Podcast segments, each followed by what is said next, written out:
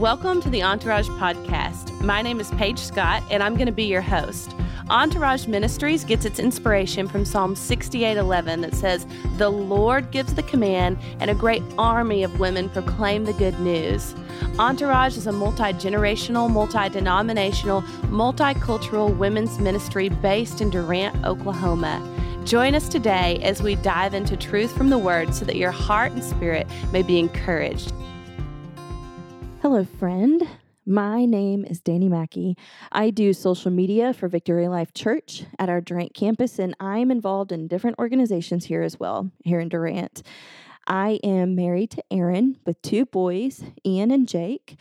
I am outnumbered in my household.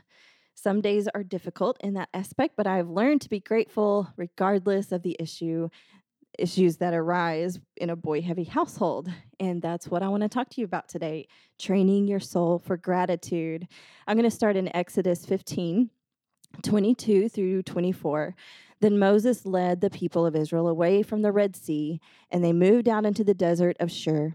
They traveled in this desert for three days without finding any water. Then they came to the oasis of Marah. The water was too bitter to drink. That's why the name Mary is actually uh, called bitter, by the way.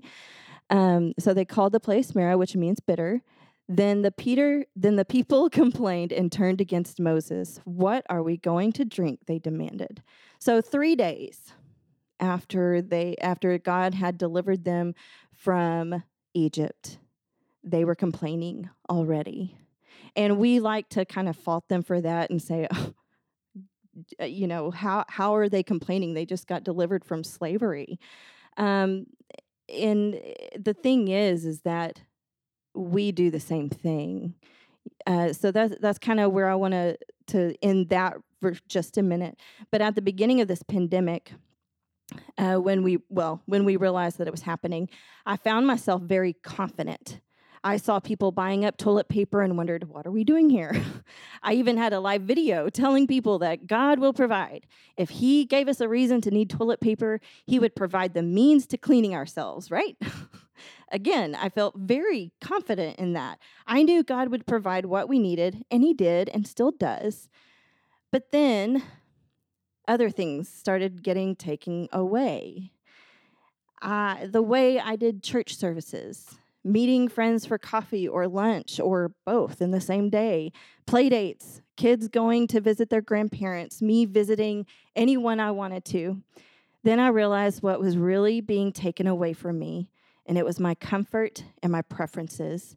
I was not operating in thankfulness, so I was grumpy. I almost felt like my friends were being taken away from me. And it didn't help that my youngest is very much like me an extrovert and loves being with his friends, being able to give them hugs and see their facial expressions as they're talking. So he was really down. He even became a little lethargic, and so did I. I felt like the rug had been ripped out from underneath me as far as friends go. I just wanted to be with my friends. And I kept saying how terrible all this was, and it is. but that's what I was rehearsing in my soul. I was rehearsing discontent. I was rehe- I was training my soul for anger, sadness, and even resentment, not for gratitude. I had been down this road before, and Holy Spirit stopped me before I got too far. So there's this. Um, there's a Broadway cast of The Prince of Egypt now. And while it's not completely biblically correct, I still like the movie and especially the music. So naturally, now I, I do want to to say I was a musical theater major. I have a degree in musical theater, so this stuff excites me. Uh, so just bear with me when I talk about musical theater. So naturally, I went ahead and listened to the Broadway cast album, and and I'm still listening to it. But it got me started uh, studying Exodus, and I've gotten through Deuteronomy so far. Might as well keep going, right? So Holy Spirit asked me one day, "Do you think the Israelites would have stayed in the wilderness as long as they would as long as they did, if they would have been practicing gratitude even in slavery. And one thing to note, he didn't ask me if they needed to be thankful for slavery, but in it, during it. Uh, because First Thessalonians 5.18 says, Be thankful in all circumstances, for this is God's will for you who belong to Jesus Christ.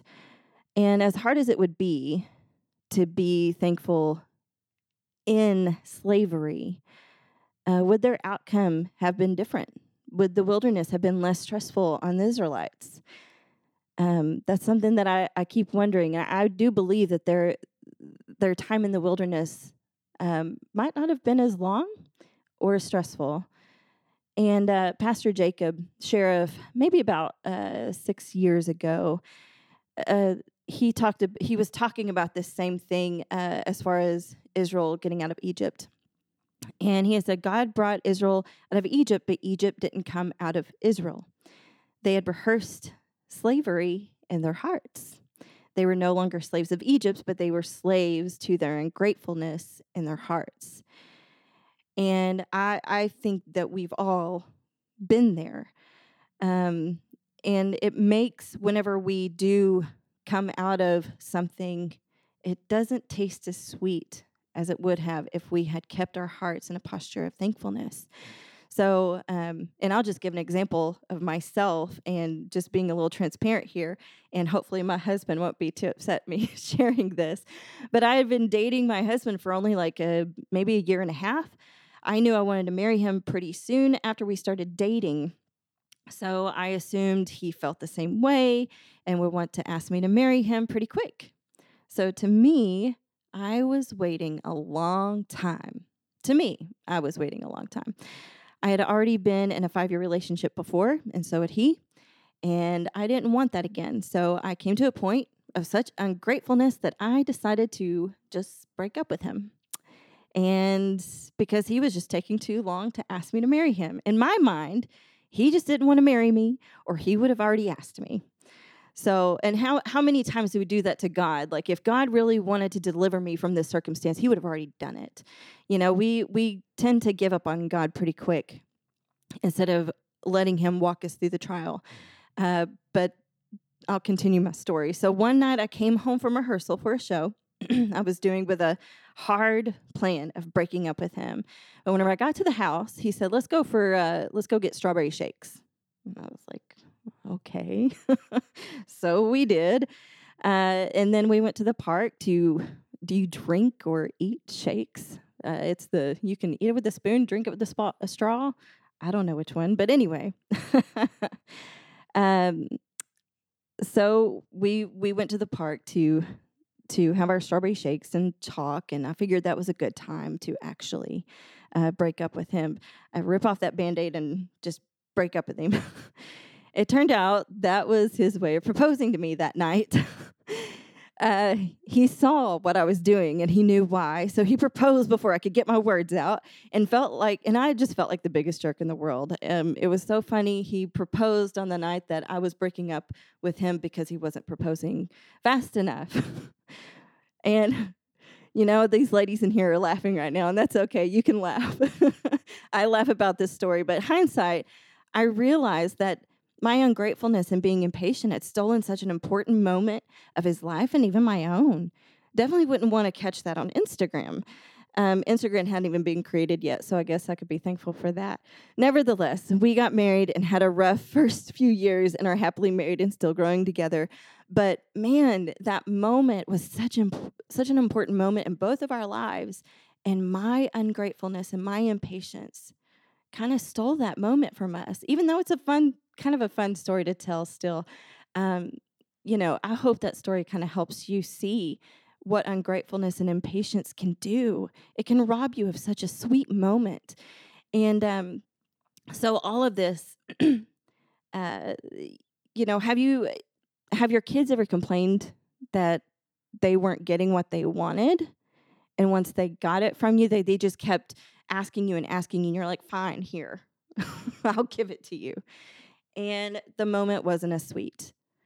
But, you know, there comes a point where your kids, uh, what I love doing with my kids, they'll ask and they'll ask and they'll ask. And they'll complain and they'll complain and complain.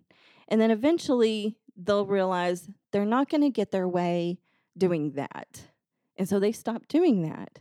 But I know that they still want that. I know their hearts, and just like God knows with us. So eventually, I do give them what they were wanting. um, when they stop complaining, and it makes that moment so much sweeter for them and for me. Um, now, how eh, how does this all go with training your soul for gratitude? How do we even train our souls for gratitude? Well, it takes practice. Uh, that's what training is is practice repetitive actions i like to call it rehearsal because i have a degree in theater but a lot of people like the word practice um, uh, when i was a kid uh, I had a minor form of scoliosis and I was very pigeon toed. When you're pigeon toed, it's more likely that you trip. And when I was diagnosed with scoliosis, they didn't put me in a brace or anything. It was it was just minor, but they say, simply uh, suggested that I go into ballet, and I was probably about six or seven at that point, and um, to to train my muscles to help with my posture, uh, because whenever you do something repetitive with your muscles, there's a muscle memory. Unfortunately, I didn't get to stay in very long because we moved. So when I got to college, my dance teacher immediately saw how pigeon toed I was. And she helped me train my entire body to walk in alignment, walking heel to toe correctly. She even taught me how to walk in heels. I was even able to dance in heels. And, and it took a repetitive uh, action, a repetitive action um, to train my muscles for what they needed. Um, there's a thing, uh, there's some studies about brain plasticity, plasticity, also known as neuroplasticity, which is a term that refers to the brain's ability to change and adapt as a result of experience.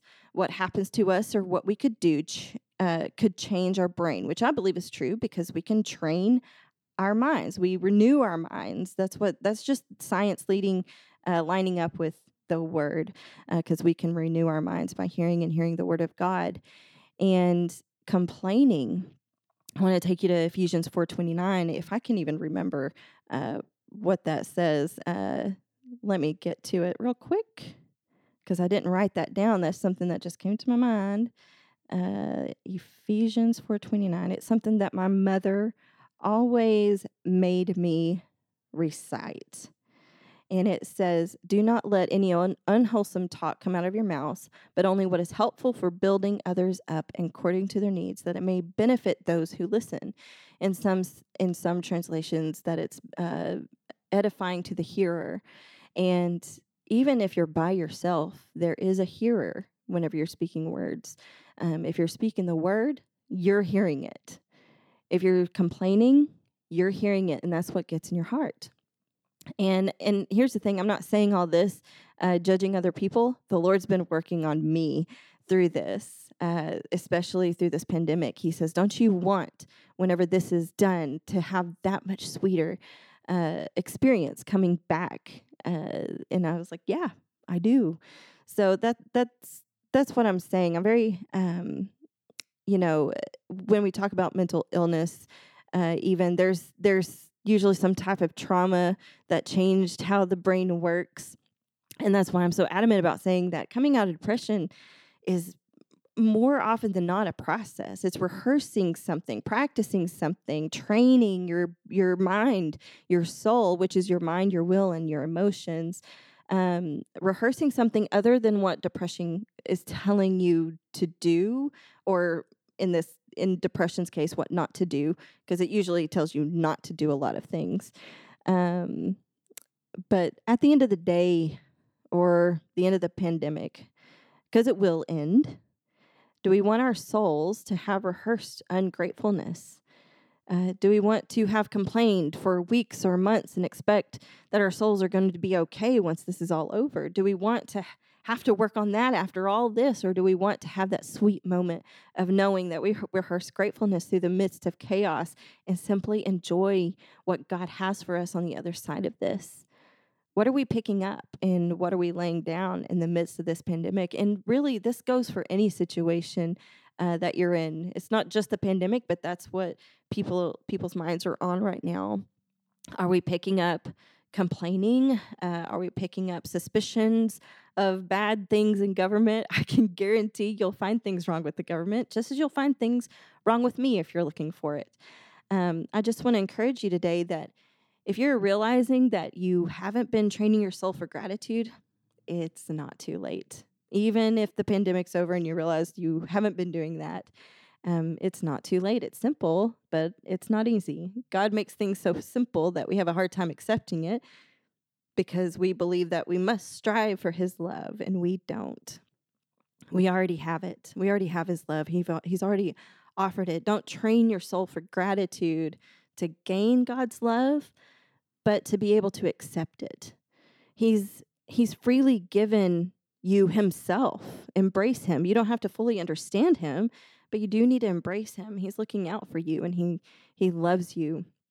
So uh, I, you know, even talking about Israel coming out of Egypt and three days after they had seen all these miracles uh, uh, of deliverance, they were already complaining. So we we like to say that when we're delivered, we'll be okay, and that's what they were saying to themselves as well. And um, and sometimes we think, does God even want to deliver us from this? Well, God moved the heavens and the earth for Israel to get out of Egypt. He'll move the heavens and the earth for you. He moved the heavens and the earth to create you. So, rehearse, practice, whatever the word you use, train your soul for gratitude so that you can see God's love wherever you go instead of seeing, um, you know, you, we can see the issues, the problems in our peripheral view, but let's look at God for the whole thing. Thanks for joining us today. For more information about Entourage Ministries, visit our website at entourageministries.com or visit us on Facebook or Instagram. We gather for our monthly worship gathering open to any woman who has interest the second Tuesday of every month at the Monterey in the Arts District of Durant, Oklahoma.